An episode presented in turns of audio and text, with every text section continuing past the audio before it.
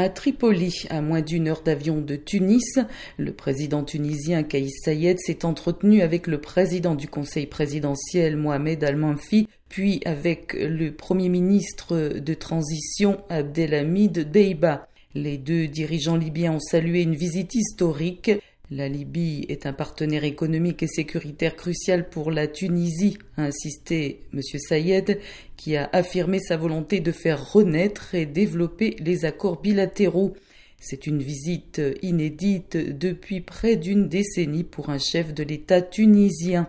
Abdelhamid Beiba, tout comme Mohamed Al-Manfi, a officiellement pris ses fonctions lundi dans la foulée de sa présentation de serment à Tobruk, dans l'est du pays. Le nouveau gouvernement libyen s'est installé le lendemain à Tripoli avec pour objectif premier d'unifier les institutions en vue d'élections nationales en décembre prochain.